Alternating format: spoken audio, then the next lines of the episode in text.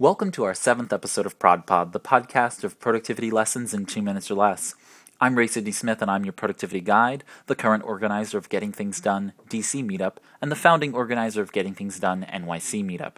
You can find me tweeting on Twitter at GTDDC and at GTDNYC using the hashtag ProdPod.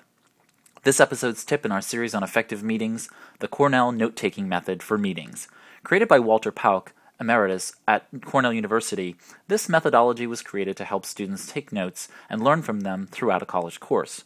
I've modified the concept slightly to suit my professional needs. If you Google Cornell note taking template, you'll find a visual as I describe the layout. In short, you have three areas designated on a sheet of notepad paper, which along the left hand side is the cue, C, U, E column. To the right of that is the note taking area, and the bottom two inches are dedicated as a summary area. I put the meeting agenda next to my notepad so I can follow along while I take notes. As you attend the meeting, take substantive notes in chronological order as they are discussed in the meeting agenda in the note taking area.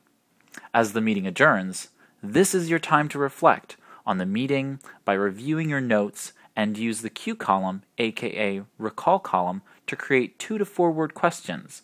For example, how to design brochure as a reference for the context of each of the notes in the note taking area. Right after you've cued your notes, in the summary area, summarize the outcome of the meeting in two to three succinct sentences, as well as next actions.